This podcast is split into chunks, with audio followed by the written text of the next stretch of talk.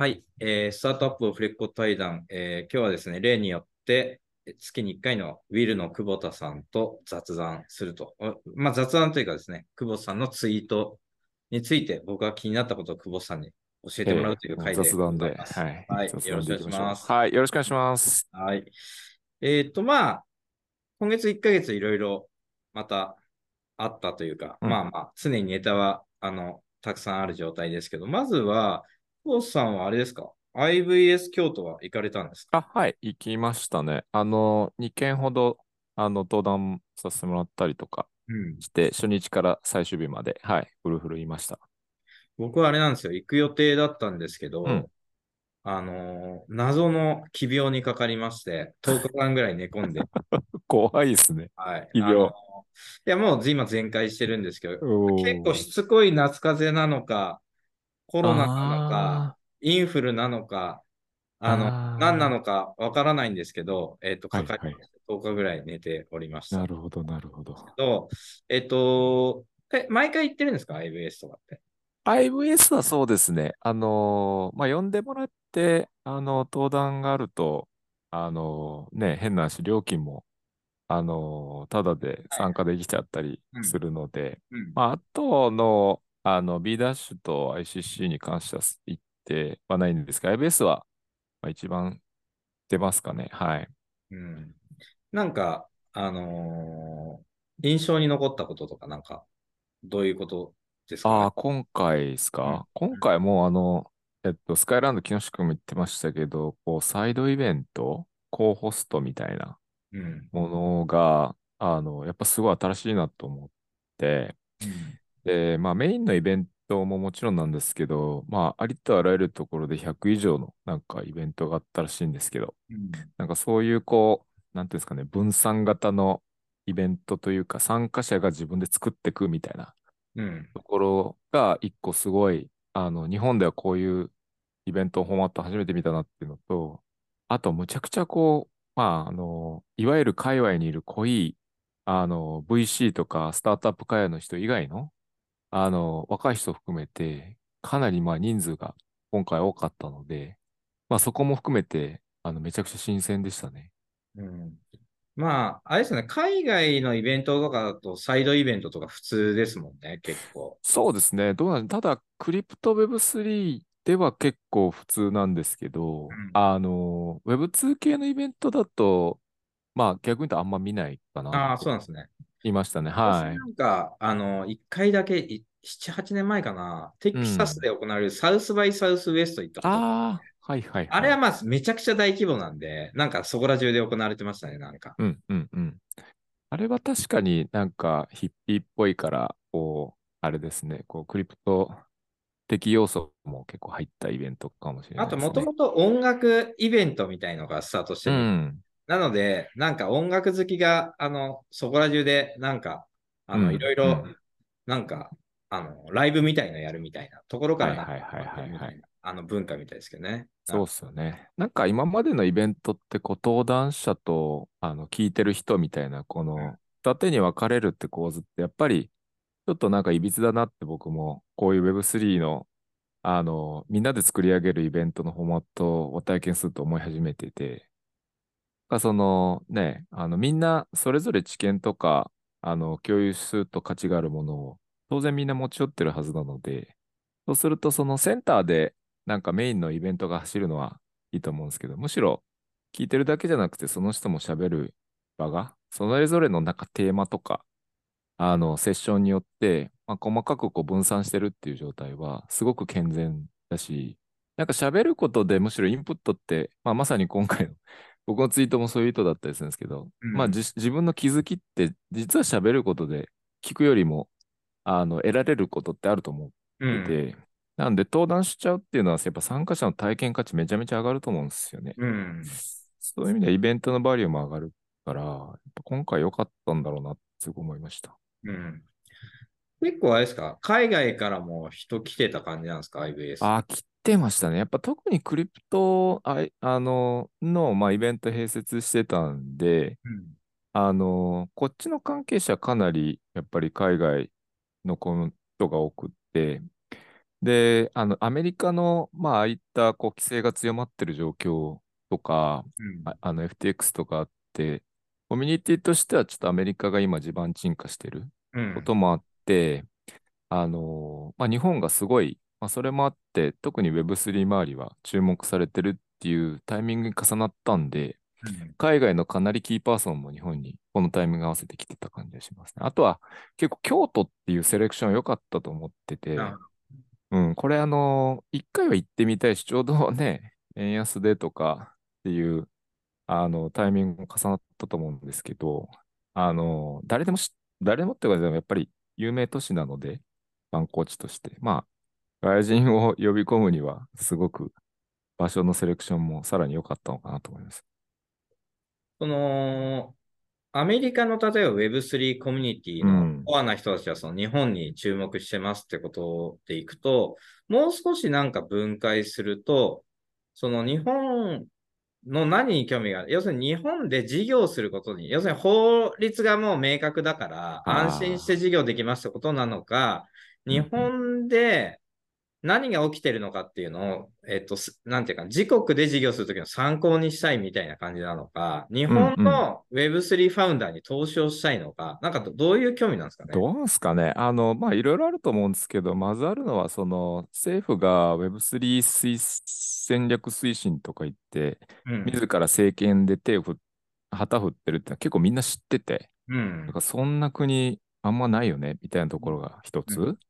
で、二つ目、やっぱりゲームファイとか NFT、その IP 周りですよね。まあ、これ前々から言われてた話なんですけど、日本って、まあ、もう改めて、そういうアセット豊富だよねっていうので、あの、まあ、ここの、まあ、コアマーケット、やっぱ日本なんじゃないのっていうことで、その NFT とかゲームファイやってる人は特に、あの、日本はさらに注目度が高まってるかなっていうのと、あとは、なんかまあこう、もともと Web3 クリプトってもっとパブリックな、こう、パーミッションレス、トラストレスみたいな思想で始まったんですけど、今って、割とプライベートチェーンとか、あの、まあ、例えば事業会社と一緒にビジデブしながら、彼ら専用チェーンとかを作っていくみたいな、うん。あの、プロトコルも出てきてるんですけど、うん。あの、日本って、こう、ここに来て事業会社さんのクリプト、あの、Web3 熱が上がってる中で、うんそういった営業をしたいみたいなプロトコルの人たちも結構来てましたね。なんか大企業紹介してくれみたいな話も結構受けたりとかしてて、はい。なんかその辺の、あの、日本は大企業が今、もう Web3 盛り上がってるよって情報も言ってんのかなんだかわかんないですけど、そういう感なんか興味で来てる人も多かった気がしましたね。うんなるほどなるほど。わかりました。ありがとうございます。はいじゃあ、IVS の話はそんな感じで、えーっと、うんうん。まあ、早速いろいろ聞いていきたいんですけど、まず、セコイアキャピタルの動きみたいな、はいはいはい。えーところからちょっと聞いていきたいんですけど、まあ、この1回戦はセコイア関連いろいろ出てたんですけど、うん。まあ、その前でいくとあれです、去年でしたっけ、パーマネントファンドにしますみたいなセコイアが、あの、すごい景気がいい時にはい。えっ、と、フォまあ、あの、フォーメーションの変更みたいなことをうん。発表して、えーた、たなって感じだったんですけど、今回でいくと、うん。えっ、と、多分この1ヶ月で2つぐらいのニュース出てて、まず地理的に、えっ、と、もうエリアによって会社分割して別々のもう会社にしますってことと、あと直近でいくと、あの、久保さんツイートしてたかどうかわかんないですけど、あれですよね、リストラの話みたいな、ああ、そうっすね。キャピタルみたいな、そうっすね。要するにタレントチームみたいのを、あの、うんうん。リストラしますみたいな。なぜなら、投資先のスタートアップもそんなに採用ガンガンじゃなくなったからみたいな、ちょっと発表されてましたけど、まず、その、ち、まあ、これちょ、ちょっともう1ヶ月前ぐらいなんで、ニュースとしては古いんですけど、地理的分離の話でいくと、うん。まあ、そっちの方がやりやすそうだなっていう感じですけど、まあ、そうですこれは自然な流れって感じなんですかね。まあそうですね。これはもう完全に米中のこの対立から来る、うん。あの、アメリカサイドで、あの、中国に投資するっていう、特にテクノロジー分野でっていうのの圧力がむちゃくちゃかかって、うんっ。ていうところで、まあ分離しますっていう発表なんですけど、あの、なかなか見えない事実で言うと、ファンド自体は実は中国ファンドっていうのはもともと独立していて、うん。LP もまあ基本別うん。なので、何かこうファンドを切り分けて中国向けに今回新たに分割したっていうわけではじゃなくて、うんやったことっていうのはちょっと詳しくはもちろんわからないんですけど、うんあのまずブランドを使わせなくするっていう、うん。セコイア名でもうあの中国でも展開しないと。うん。あの、本シャンってなんか、セコイアのなんか中国語読みみたいなんですけど、うん一応その名前でやりなさいっていう。うん。で、それも含めて、おそらくそのブランドフィーみたいなのを中国から本国に戻したと思うんですよね、何らかの形で。うんあとは GP にもおそらく本国のメンバーとか含めて、チャイナには入ってたと思うんで、そこも切り分けると思うんですね。うんで、そうすると、もう中国は中国で、まあ、もともと箱は切り分けられてたけど、もう看板も別だし、うん。あの、本家の上納金もしないし、うんあの、バックオフィスとかコンプラとかも全部自前で用意する。なんうんかその辺の綺麗な、もう完全に切り分けるってことが今回なされただけで、まあそういう意味では箱としてはもともと別だったんですよ。ところかなと思いますけどね。そういう意味だと、まあ、あのこれはセコイアの動きですけど、まあ、セコイアでいくと、そういう意味だと、まあ、ベンチャーキャピタル業の中では、あのグローバル化に一定成功してた、あのブランドなり会社だとは思うんですけど、まあ、それが一定大きくなった後にもう一回こういう動きになったってことでいくと、うんさん、そのベンチャーキャピタルの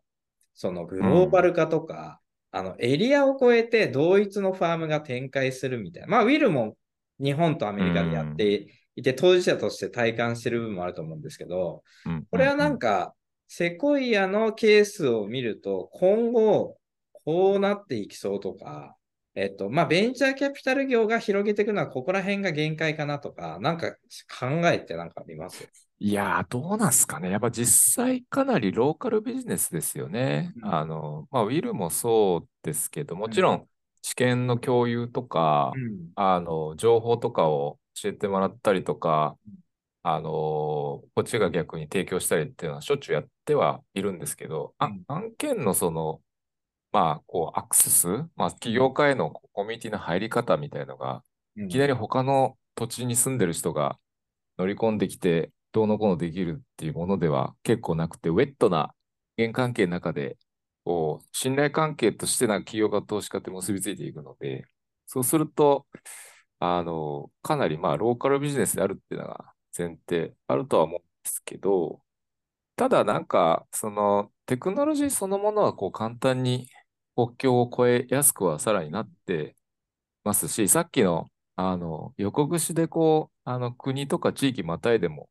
僕らも実際、別のチームと話して、ものすごい参考になる話たくさんあって、うん。あの、そのシナジーは全然、実は、まあ、効くなと思って、うん。で、今回もセコイアはなんかチャイナとともに、インド、東南アジアのファンドも、あの、分けたんですよね。ピーうク XB パートナーズっていう名前に分けたんですけど、うん。これ結構言われてるのは、チャイナはさっきの、まあ、米中あるんで分かるけど、うん。なんでインド、東南アジア分けたんだっけ？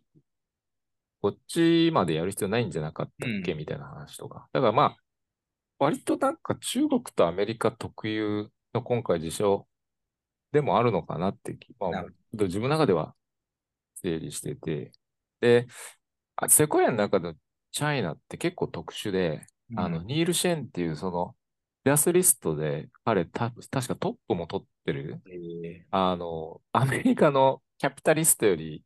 あの、圧倒的に儲けたやつが中国のヘッドをやっていて、うん。で、メイタンっていうセコイアの投資先があったんですけど、あれってセコイアの、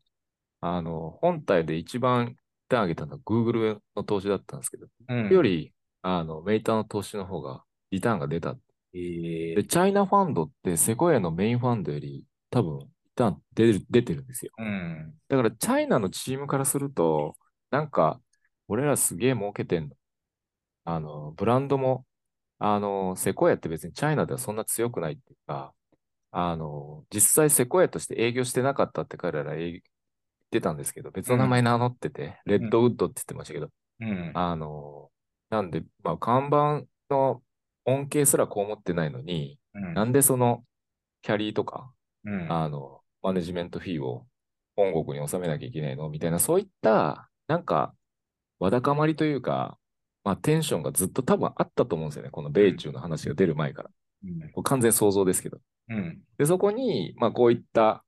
あの、社会的な圧力がかかったんで、じゃあこれはもう完全にお別れしようと。ことを、まあ、踏み切ったっていうのが今回の話なんじゃないかなっていううん。のがなんか想像でして、はい。まあ、なんかグローバル化を否定するみたいな文脈にまでこれを広げるかっていうと、ちょっと、なんか個人的にはあんましっくりきてないですけなるほど。ど。はい。まあ、あとはファウンダーがまだ、セコイアってね、もう歴史がある中で、そういう分散体制を維持する、求心力を維持する難しさみたいのはあったのかなっていう感じですかね。まあ、それもそうでしょう、一般論としてね。それはおっしゃる通りですね。わかりました。ありがとうございます。一方、その直近でレイオフ、ね。うん。マリアップチームレイオフみたいなのでいくと、そうっすよね。これ本当氷山の一角だと思いますよ。うんこう、セコイアはまだいい方で、多う分、もう採用しすぎた VC、大量に発生してて、まあ、うん。こっから VC のシュリンクとか、あと、別でも書いたかもしれないですけど、VC 同士の、やっぱり統合とか合併とか、うん。なんかそういったことも起きるんじゃないかって結構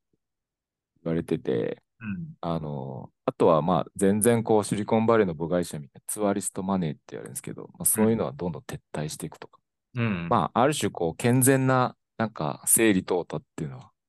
結構起きていきそうだなっていう。まあ単純にやっぱファンドレイズ環境がもう冷えまくってんですよね。うんでそうすると管理報酬で給与払えないってなっちゃうと、うんまあもう人件費削らざるを得ないっていう、うんまあ、シンプルにそういうことっぽいですけどね。あの、バリューアップチームみたいなのでいくと、アンドリーセン・ホロウィッツが、はいはいはいはい。先にそういうのを拡張ししたっていう感じだと思うんですけど、アメリカの VC 全般的にそれを見習ってわーっと増やして出たみたいな実態はあった感じなんですか？やっぱあったと思いますね。一うん。定、その、まあ、あの、大きなそこの流れを、まあ、バンドリーセンが作って、まあ、それに対抗するような、うん。こう、まあ、やっぱ起業家をこう、まあ、顧客と見立てたときに、うん。まあ、どういうサービスを提供するんだっていうと、うん。まあ、顧客紹介、うん採用支援みたいなことって、うん。まあ、一人一人のキャピタリストよりかは横串でちゃんとプラットフォームを作りますっていうのは、まあ、なんか、そうだよねっていうことで、まあ、真似してった VC は、あの、たくさんありますよね。うん。まあ、そういう意味だと、早めにセコイアが判断したってことであって、ここからまあ、そういうのに続く VC が結構出てくるかなって感じなんですかね。そうですよね。そういう意味では、アンドリーセンとかも、まあ、結構、あの、時々、あの、人をカットしたりとか、もうん見えないですけど、うん。あの、そういう発表しないですけど、結構やってたりとかしていて、うんなんですけど、まあ、今回、あの、クリプトファンドの方もだいぶ傷んでますし、うん。あと、本体の、まあ、これは A16G とかセコイアに限らずですけど、全体、かなりリターンが今下振れてるはずなので、まあ、あそこがやっぱりそのプラットフォームチーム一番大きく抱えてて、数百人いるはずなんで、300多分。まあここがどう動くかっていうのは多分、あの、まあセコイアよりも圧倒的インパクト大きいと思いますけどね。そのセコイアの暗号通貨チームの人も、まあ、あの、結構辞めたみたいなのもあったんですけど、今、久保さんが言った通り、それやっぱ、F、あれ、FTX に投資したのってセコイアでしたっけ？そうですね。はいはいはい。そ、そこを起因とするなんか、やっぱマーケット、Web3 への冷え込みみたいなのも含めて、もう領域そのものを注力しないって決めたみたいな感じなんですかね、想像するそうありますね。例えば、これもちらっとこの間飲みながら外人投資家が聞いたんですけど、ベセマっていう投資家一時その Web3 チーム作るぞって言って、これプレスも訴えるはずなんですけど、それを今全員 AI チームに転換した。なるほど。まあ、わかりやすいっちゃわかりやすい。そうそれでいいのかって話です。そうそう。あの、そんなところで、まあそう、やっぱり FTX のインパクトはね、象徴的なうん。あの、影響だったと思います。まあ、セコヤも今、あの、管理報酬の水準を今カットしてるんですよ。止めてはないと思うんですけど、うん。あの、で、アンドリーセンのクリプトンのところも、まあ、管理報酬止めてんのかな？あの、うん。だいぶ下げてるうん。と思うんで、あの、まあ、下げったら普通にまず雇えなくなりますよね。まあその LP のおか顔色を伺って今下げてるわけなんですけど。要はなんか報酬下げるっていうのは、まあ当然ファンドパフォーマンスを少しでも上げるって目的もあると思うんですけど、えっと、そんなすっごいインパクトになると思えないので、イメージ的には姿勢を示すみたいな、そうですね。そうですね。例えば、アンドリッセンのクリプトとか、まあ、数千億のファンドを用意したんだけど、当面、そんな大きな投資もしなそうであると。うん、ただ、VC の場合って不思議なんですけど、コミットした金額に対して、あの、ね、管理報酬発生させるじゃないですか。使った金額じゃなくて。はいはいでそうすると、そんな投資もしてないし、活動もしてないのになんでそんな管理報酬払わなきゃいけないの、うん、あの徹夜して、あの、仕事してるわけでも、出張行きまくって、月何件も投資してるわけでもない、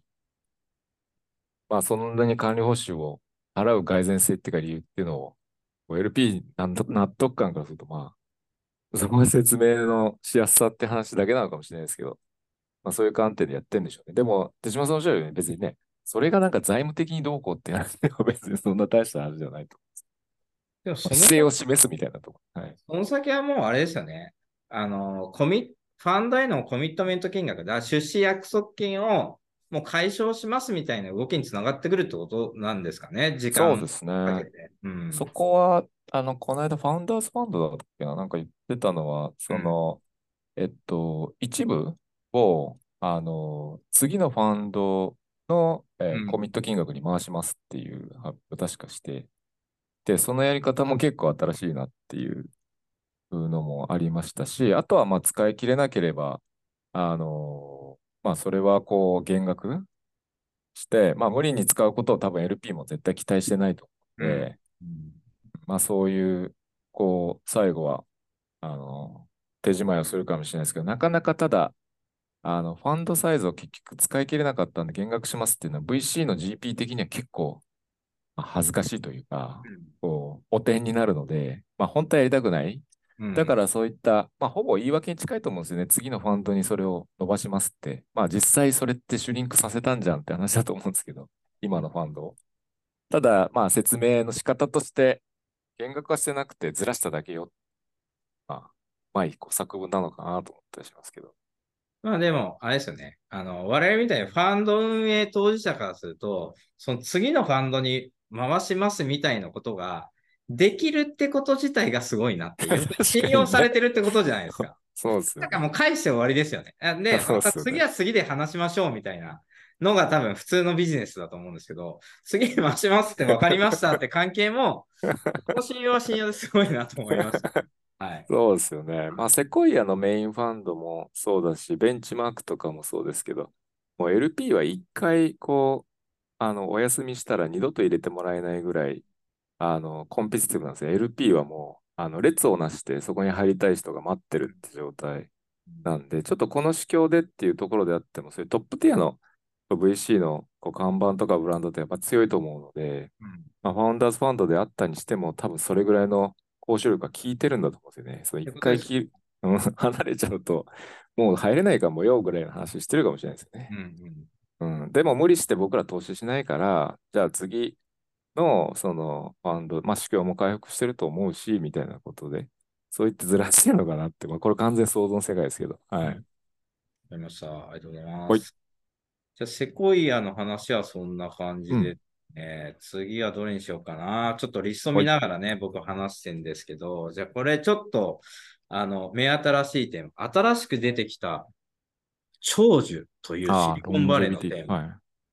これは何ですか？まあこれあれですね、やっぱサム・アルトマンのこのレトロバイオサイエンス、うん、レトロバイオサイエンスっていうのの、うん、まあ、彼個人で200億ぐらい投資してるやつで、うん、まあ彼がやっぱ今一躍注目を浴びてて、どこ投資してんだ彼はと AI と核融合と、もう一個がここなんですよ。ロンジェビティで。で、まあ、それもあって、あの、一つ注目されて、と、あとは、あの、やっぱ生成 AI も割と絡んでて、その、まあ、要はこう、ゲノムの解析をすると、まあ、生物のこう遺伝情報ってこう、まあ、アルファベット4文字で全部コード化されてるっていう話があって、で、このなんか、ゲノムデータを全部 AI に学習させて未知のタンパク質を設計できるんじゃないかって、今、あの、ディープマインドとか、Google とかも、うん。かなり次のキラーアプリケーションって、うん。このヘルスケアとか、あの、ゲノム領域うん。に、このジェネラティブ AI 持ってくっていうのがテーマになってっていう、そういったちょっと技術的なブレイクスルーが、まあこの周辺である話もありますし、あとはなんか日本が得意なああいう幹細胞系の話もあると思ってて、まあうん実際今、手島さんもなんか周りでいません？なんか幹細胞注射をなんか東南アジアでできましたみたいな人って若返りで。まだ出てきてないですね、僕のあ、周りは。ほんすか結構、あの、で、いや、どれだけ若返るのかわかんないですけど、うん。あの、まあなんか、ロシア人の幹細胞売ってきましたみたいな 大丈夫かなみたいな。これは強くなりそうですね。自分の幹細胞を培養して戻すのはなんかもう割と結構日本でもやってる人。これは結構安全らしいんですけど、あんまうんりその他人がの入れて大丈夫かなうん。そのね、もう、あの、まあ最後はやっぱり、あの、老長寿、老化のスピードを遅らせ、まあ、長寿って言ってるんですけど、結局長生きするっていうよりかは、うん。あの、まあ、健康寿命みたいな老化のスピードを遅らせるっていうためにいろいろうん。やってるこの領域うん。で、あの、一人結構すげえ面白いやつ、あの、でですね、この領域、あの、ブレインツリーっていうなんか決済会社があったんですけど、そこをエグジットして1000億ぐらいあの手にしたブライアン・ジョンソンってやつがいるんですはいけど、。はい。見見ました？なんか彼、あの、こう、えっと、もう24時間365日長寿のために生きてるやつがいるんですよ。僕は見てないです。本当ですか？そんなやつ見た記憶はないですけど、どんなやつもうね完全に睡眠時間とか、はい。あの、1日3食の食事とか、はい。運動量とか、もう全部フルコントロールされてて、えはい。で、え実際なんかその成果出たとか言っても、あの、脳のなんとか年齢が5歳若くなったとかっていうやつが、まあずっと、その様子をツイートとかでも全部公開してるんですよ。えはい。あの、ジョンソン氏は。はい、で、この間もう衝撃的な話があって、彼3人ぐらい子供いるんですけど、はいそのうちの1人、一番若い息子の血液を自分に入れたって言ってて、ほうこんなことしていいのかなみたいな感じなんかの論論理に基づいてるわけです、なんか基づいてるっぽいですよね。若い、自分より若い人の血を入れるといいとか、そういうロジックなんですかね。すいません。ちょっとね、僕わかんないですけど、単に知識が入れてないのか、なんか血液以外のものを入れたのかわかんないですけど、あの、一応血液を、あの、子供の、あの、ものを投入したってちょっと英語で書いてたって。え、その方は、はい。イグジットした後、事業として長寿に取り組んでるわけじゃなくて、自分の長寿のためにいろいろやってるってことですね。自分の長寿のためにやってます。もうそれに年間何10億以上突っ込んでんじゃないかな。なるほど。はい。もうそのためだけに。なるほど。で、面白いのは、なんかそれこっそりこう、あの、隠れてやってたあれなんですけども、うんもう、あの、毎日のように、あの、今日こんなに調子がいいぜみたいな、こう、ツイートが出てきて、うん。で、今日はちなみに血液交換したみたいな、本当に出てきて、それが、あの、バーンニュースになってて、うん。そうですね。割とこのテック界隈の人の関心がこういったヘルスケアとか、まあ、うん最後は長寿に向けるっていううん。は、まあ、こう、究極のやっぱり人間の課題解決の先だと思うんですよね。死ぬっていう、生死の死のへ向かうっていうのは。うん。で、ここもテックがひょっとして解決するんじゃないかって言われてるのは、やっぱかける AI っていう要素がまあ出てきていて、さっきの電情報をやっぱりもっと深く解析したときに、もう癌を一瞬で治せるタンパク質が見つかるんじゃないかとか、あの、あのじこう老化を遅らせる位置のタンパク質があの設計できんじゃないかみたいなことって、まあ、ホワイナウって今なんでそんな話になってるの？その多分そういう話だと思う。ん。一方、そのサム・アルトマンが、あのー生成 AI と核融合と長寿、3つ追っていますと。いう感じでいくと、その核融合と AI のつながりみたいなのはどっかで語ってるの僕も見ましたけど、彼の中では3つはもう深く連関連してるみたいな感覚なんですかね。どうなんすかね。長寿は確かになんか、そそれ、ただちょっとディストピアっぽくないですか？彼の世界観うん、うんっ。て、こうね、あの、ワールドコインちょうどローンチして、ワールドコイン昨もやってますもんね日。そう、グローバルローンチしてましたけどな、うん大行列で。うんあれもうベーシックインカム配るための。うん。まあなんか、危険はもう、あの、まあね、やることなくなって、あの、こう、時間を、まあこう、単に持て余すだけの存在になったときに、一番、まあ、生命として長生きするっていうテーマしか残らないっていうことぐらい思ってるのが、うん。か彼はなんかあれなんですよね、自宅にシェルターがあって、そこで、まあ何百日も生きられるぐらいの非常食とか、なんか核戦争が起きても、なんか自分は逃げられ、まあそこに隠れて、あの、避難できるなんか場所とかも用意してて、結構なんていうんですかね、あの、そういう悲観的な なんか、あの、未来をこう見てる人なんて、こう、まあなんか長寿の話と、あの、そうですね、なんか結びつく要素はそこなのかなっていう、なんか人間がもう最後、行き着くところは、まあ死でしかないっていうか、うん。働く存在ではないという、まあその、生産的活動は AI がこなしちゃうんでっていう、うん。まあ、そのうちなんか死ねなくなっちゃうかもしれないっていう課題をこの間ある人と話してたんですけど、し死ねなくなるっていうのもはい。逆に怖いねっていう。まあだから、あ どういう状態で生き続けるかってことですよね、そういう時に。要するに同じことがずっと繰り返されることに人間は我慢できるのかとか、えっと、年を、年、あの、体があんまり動かなくなりながらも死ねないみたいなことに、えっと、なんか、喜びを感じるのかとか、まあ、そそういうことですよね、きっとね。そう、そうですね。そうですね。まあ、もうやっぱ人間、その働くとか、こう、あの、生産的なこう活動から、こう、もし、どんどん、あの、時間を使わなくなると、そのな何がこう、人生の喜びなんだっていう問いに多分持ってきますよね。うん。まあ、なんか長生きしちゃ、しすぎちゃった時に、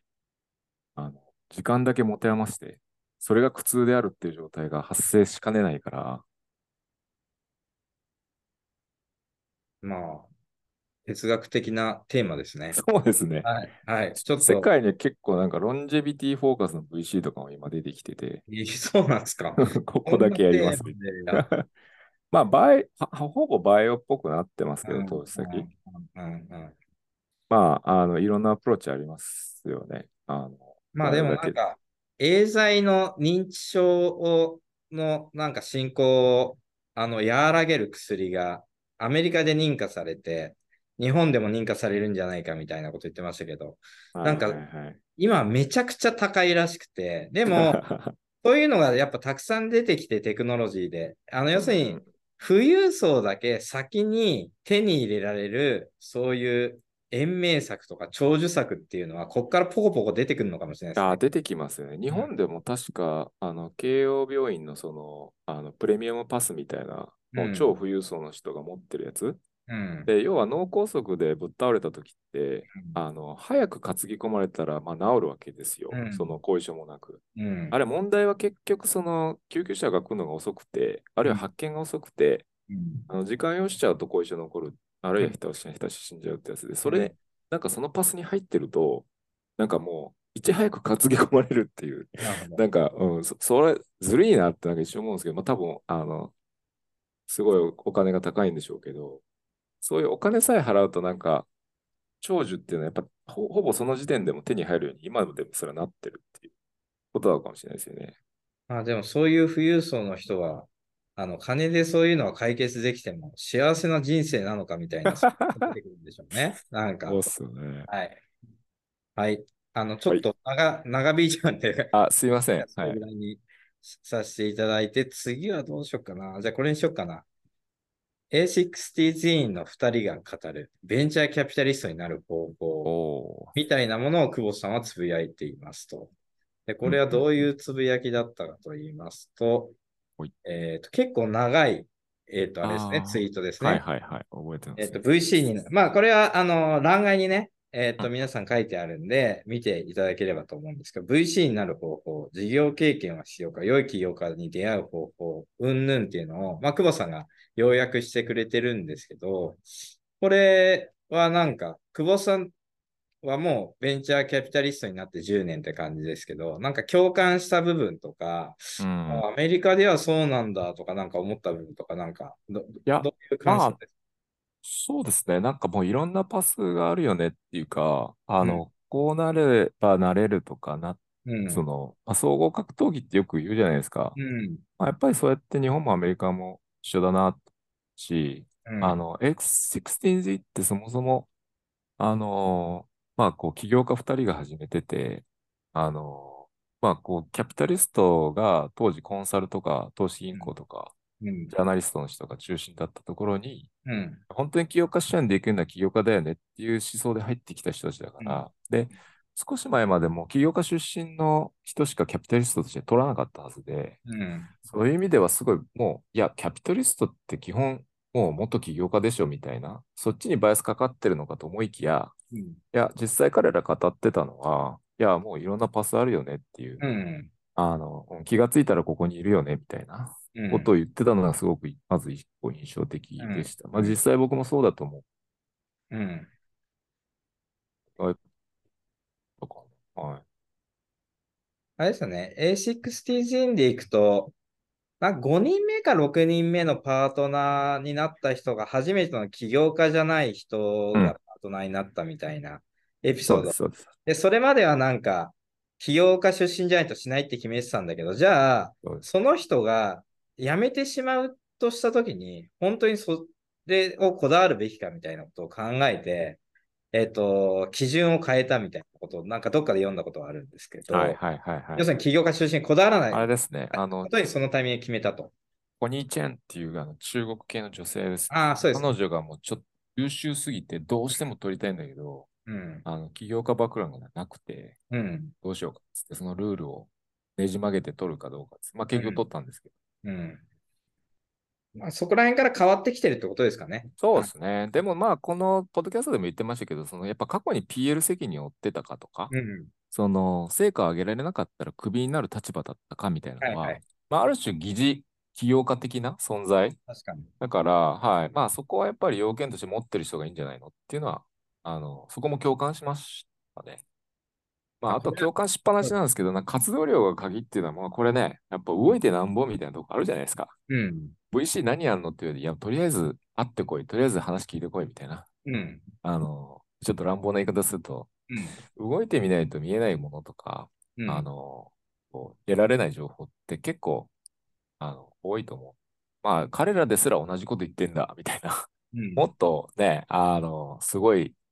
あの、ツールとかデータソース使って、めちゃめちゃこう、あの、狙い撃ちしてるかと思いきや、実はなんか、あの、行動量で差別化してるみたいなところも同じだなと思いました。うんこの事業経験とか僕も結構同じようなことを言ってることがあって、あのあ、まあ僕もさっき久保さん言った通り、どの入り口でも VC になってもいいと思うし、大活躍できる可能性あると思うんですけど、どの入り口スタートかによって、スタートライン少し変わるし、えっ、と、やり方も少し変わるなっていう感覚ですという感じで、で、例えば、新卒 VC はありかなしかみたいな、あの、まあ、答えがないことに対して、やっぱ事業経験とかって必要なんですかとかって、聞かれたりするんですけど、あの、もし VC に生きるような事業経験を得たければ PL 責任を負う立場になるしかないよという。話をしていて、だから単に、えっと、例えば数百人の巨大事業の、うんえっと、営業マンを2年間やりましたと。うんまあ、それは、あの、どんな経験も生きるという意味では全然生きると。うんただ、事業経験を VC に生かそうと。事業経験がある VC ですよっていうのを売りにしたければ、PL 責任を負うぐらいの立場。例えば、子会社社長とか、部門の責任者で、社長に毎週報告しなきゃいけない立場とか、それぐらいになんないと、この経験を直接 VC に生かすのは難しいと思うよみたいな話をしてるんですけど、まあ、そういう意味でだと、あのー、まあ、結構共感できたなっていう感じですかね。そうですね。うん。まあ、あとなんか VC、今、こう、新卒採用、ジャフコさんはじめ日本も結構こういう流れ作っていこうっていうとこがありつつなんですけど、今みたいなその PL 責任とか、その、下手したらクビになるかリスクっていう観点からしたときに、実は VC のジュニアポジションって、うん、そそこまでの、こう、あの、こう、あの、まあ、緊張感があるポジションではないっていう指摘は、こう、うん、まあ、ある人もまあ実は知ってて、うん、まあ、それはそうだなって思ったりしました。まあ、もう思い切ってじゃあ起業して、その起業経験とか、事業経験とかを、まあ、自分がファウンダーとなってやった5年間と、うん、あの VC のジュニアで下積みした5年間って、あのもちろんあの簡単に比較はできないと思うんですけど、ひょっとしたら、起業家としてやった数年の方が、後々の VC 経験としては、あの、福利で生きてくるのかなと思ったりはしますね。さっきのその責任を、で持った立場でいた経験をこう、あの、必要とするっていうことであるとすると。あだから僕もなんか、あの、いろんな入り口あっていいと思うけど、うん、本当に新卒で VC に入って大活躍してる人は本当すごいと思うっていう言い方僕逆にします。まあまあ逆にそうですね。はい、おっしゃる通りす。すごい難易度だと思うと逆に。うんうん、ただやりたければ絶対やった方がいいし、ただ、ね、なんか本当に大活躍するっていうのは、あのー、なんていうかまあ、相当努力したんだと思うよと、その人がと。そうですね。はい、ことは言言いますね、基本的に。うんうん、なんか起業家ってやっぱ壁打ちしてて、その人にいかにこう新しい観点でこう気づきを与えられるかみたいなのっていうのは、まあ割とね、事業経験っていうよりかは、まあ地頭とか、その人のこう、なんか見方独自、独特の、あるいはまあその、就職、働くまでのその10年近くの人生培われたものも十分生きてくると思うし、それを知って。うん、だからそこでまあ、ある程度勝負できるっちゃできるかもしれないですね。おっしゃる通り。そうですね。うん。まあ、あの、そういう、まあこれね、あの、久保さん結構詳細なツイート。えちなみにあれですか、と思って、うん、久保さん、あの、長文ツイートになってやりやすくなったんじゃないですか？久保さんの芸風でいくと。そうですね。あの長文ツイート、ただこれ結構時間か、これも時間、まあまあまあ、この場合はかかっ、なんですけど、あのー、やりやすくはなったものの、あんまり、あんまり ちょっとたくさんをツイートできてないですね、長文。はい。長文だと開かなきゃいけないじゃないですか。そうですね。あ開かなきゃいけないから、あの、見られる回数減るとかそういうのはないんですか？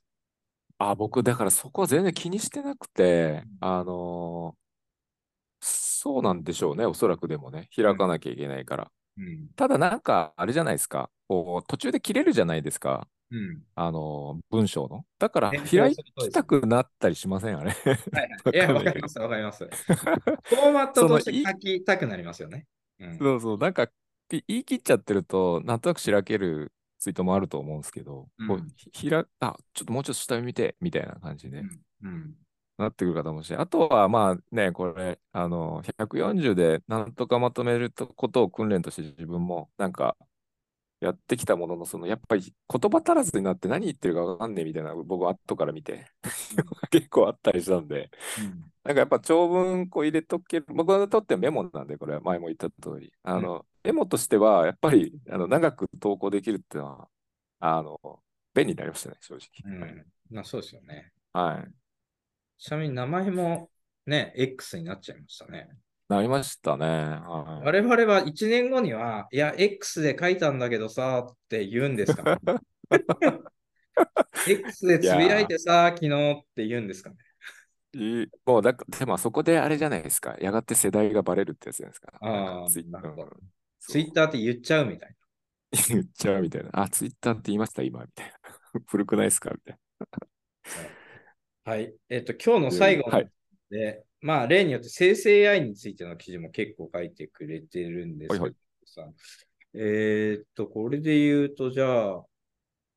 それかなんか今の AI 投資の、はい、加熱ぶりみたいな話しましょう。ああ、それにしましょうか。いや、結構ね、もう最近起きてるの back to back って言ったりするんですけど、その、うん。い今のディールが起きてる次で次のラウンドが同時で走ってるみたいなことまで起きてて、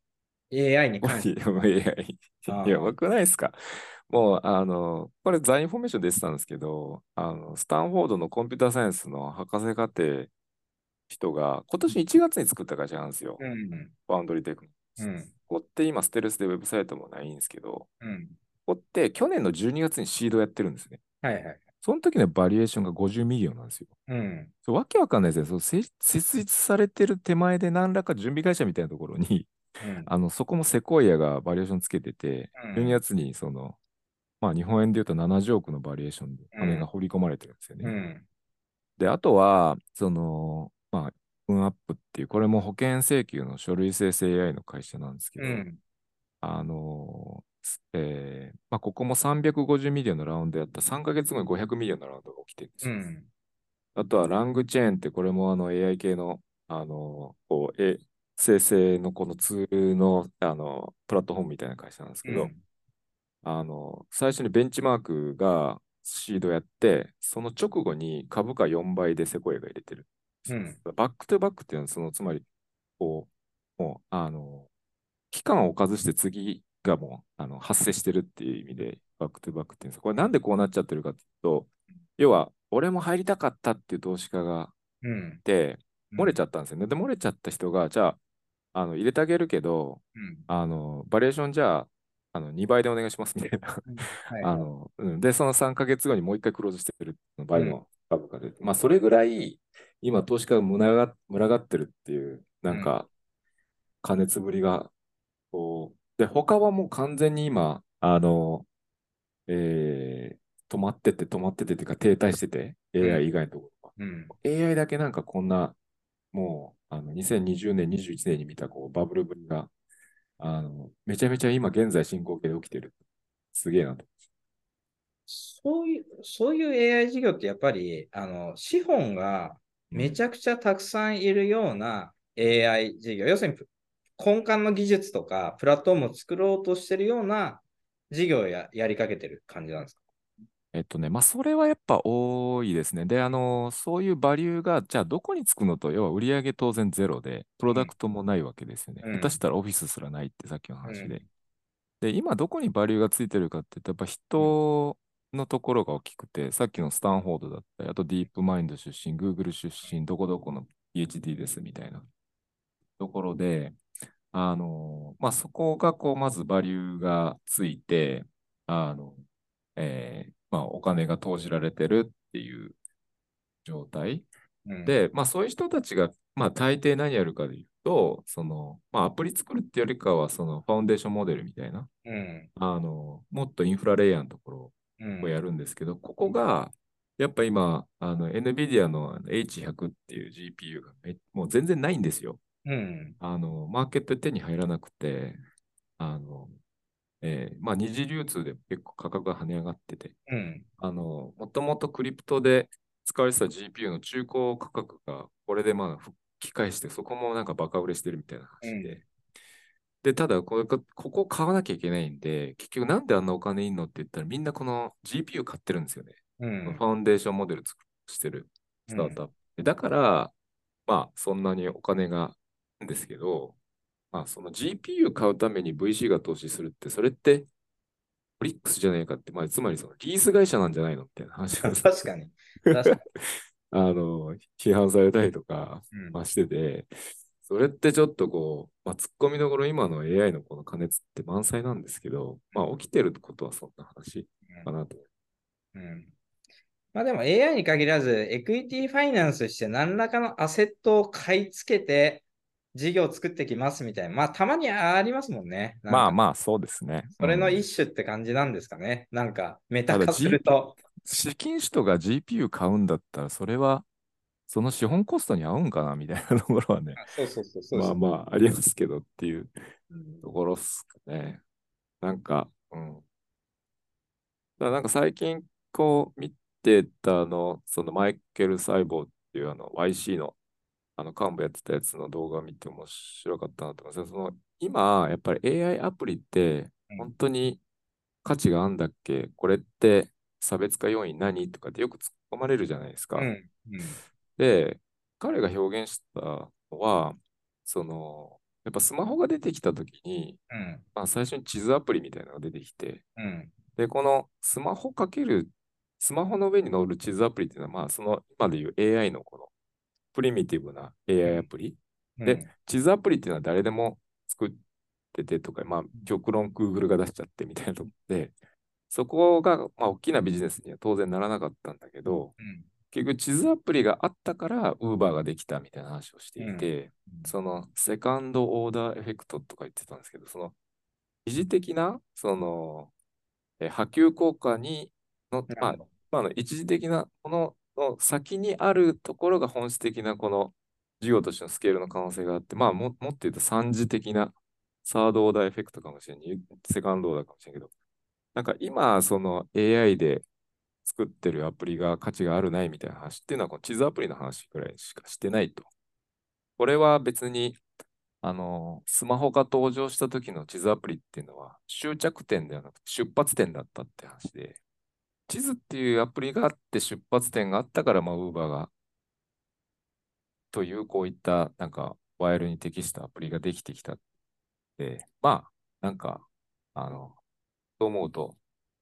そんな短視眼的に、あの、まあの AI でスタートアップが本当に儲けられるのかとか、大きいビジネスが作られるのかっていうのは、もっと先が長い話ですよっていうのを、すごい納得感あったなと思いました。それはでもあれですね。あの、真似する人は出てきそうな論理ですね。それはいいっつって、あの、なんか、まあでも、だから何かめちゃくちゃ価値あるパーツでも作ればいいってことですよね、まずは。そういう意味うでいくと。ん。あ、のそうですね。価値あるパーツになってるかどうかってことですね。そうですね。そうそうそうそう。なんかそ、やっぱ誰かがやっぱちょっと、あの、お使ってる、まあ、めちゃくちゃこれ面白いっていうか、まあ、それプロダクトマーケットフィットみたいな言い方すると思うんですけど、うん。課金してなくてもなんか、ハマってる人とか、使い続けてる人とか、まあ、いるっていう状態がまず先決。で、ここれも、なんかなるほどと思ったんですけど、AI 領域における競争優位は多分 AI の外にあるんだなとうん。思ってて、AI そのものっていうのは、まあ、ある種のその、まあ、さっきのモバイルでいうところのね、 App Store みたいな話だそこに競争優位は、だってみんながそこにアプリ出せるわけだから、ないわけなんで、まあそう思うと、ね、なんか、あの、さっきの二次効果での事業化みたいな話も腑に落ちますし、AI の外だって思うと、AI はやっぱり手段でしかないなっていうのは、なんかピッチ聞くときはやっぱり AI という言葉はなくしてもその事業が魅力的かっていうのを、で、あの、VC は、あの、企業家の話を聞いてくださいっていうのは、なんか、ある人は言ってましたけど、面白いなと思いましなるほど。た。はい。ありがとうございます。そろそろ今日も。お時間に、はい、あの、なってきましたけど、また、あのーいろいろ話できたと思います。えーはいですね。これ聞いて、あのーまあなんか雑談だけど、あの、楽しかったよとか、ためになったよっていう人はですね、久保さんに直接言っていただくか、えっ、と、この、えーチャンネルにですね、いいねしていただいたり、フォローしていただいたり、質問を投げていただけると励みになりますということでございます。あの、IVS でも結構言ってくれたんで、あの、皆さん言ってもらったんで、さすが手島さんの影響力と思って。はい。おかげです。また来月も。はい。はい、お願いします。ありがとうございました。ありがとうございました。